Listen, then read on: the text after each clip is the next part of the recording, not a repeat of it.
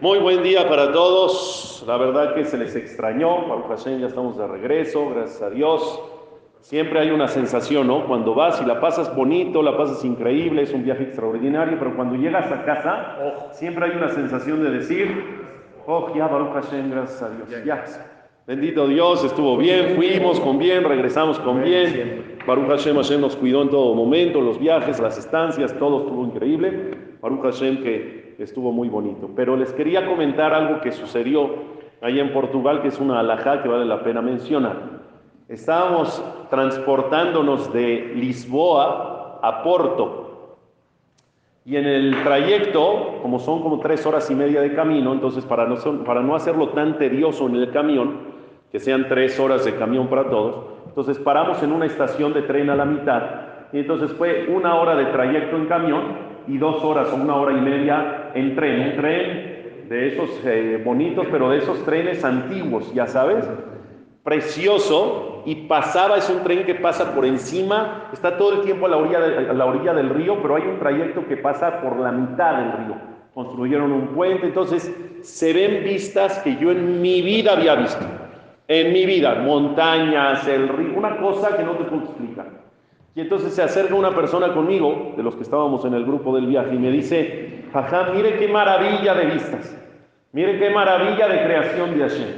Y le dije, tan maravilla de creación de Hashem que cuando te genera un sentimiento de, de grandeza, de majestuosidad, de conexión con Dios, porque cuando ves paisajes así, tu mente directamente aquí se va a la creación de Dios, ¿no? Dice Shabbat Shemolad, bendecido, enaltecido a Kadosh Baruj que hace tantas maravillas en la creación. Le dije, tan es verdad que son vistas maravillosas, que está escrito en la Animara, que una persona que tiene oportunidad de ver esos paisajes naturales, de ver esas creaciones naturales, tiene que recitar en ese momento una verajá, ¿sabías o no? En ese momento tienes que decir una verajá. Entonces estábamos todos en un solo vagón éramos como, no como, éramos 28 personas, estábamos todos, llenamos todo un solo vagón y los puse de pie a todos, obviamente con cuidado, los puse de pie a todos, le dije, todos vean hacia esa ventana. ¿Están viendo la creación de Dios? ¿Están viendo las maravillas de la creación de Hashem? Sí, como todo el mundo estaba tomando fotos, todo el mundo estaba feliz. Dije, pues vamos a decir todos juntos una veraja. ¿Cuál es la veraja que se dice? Baruch Hashem Elokeinu melech haolam Ose maase bereshit. ¿Qué quiere decir Ose maase bereshit? El que hace con acciones su creación. ¿Qué quiere decir? El que hizo estas maravillas desde la creación del mundo. ¿Desde cuándo está eso? Desde 5784 años atrás, desde que Hashem hizo Bereshit para Elohim et Lo increíble es que gracias a la mano del ser humano, podemos tener acceso a esos paisajes.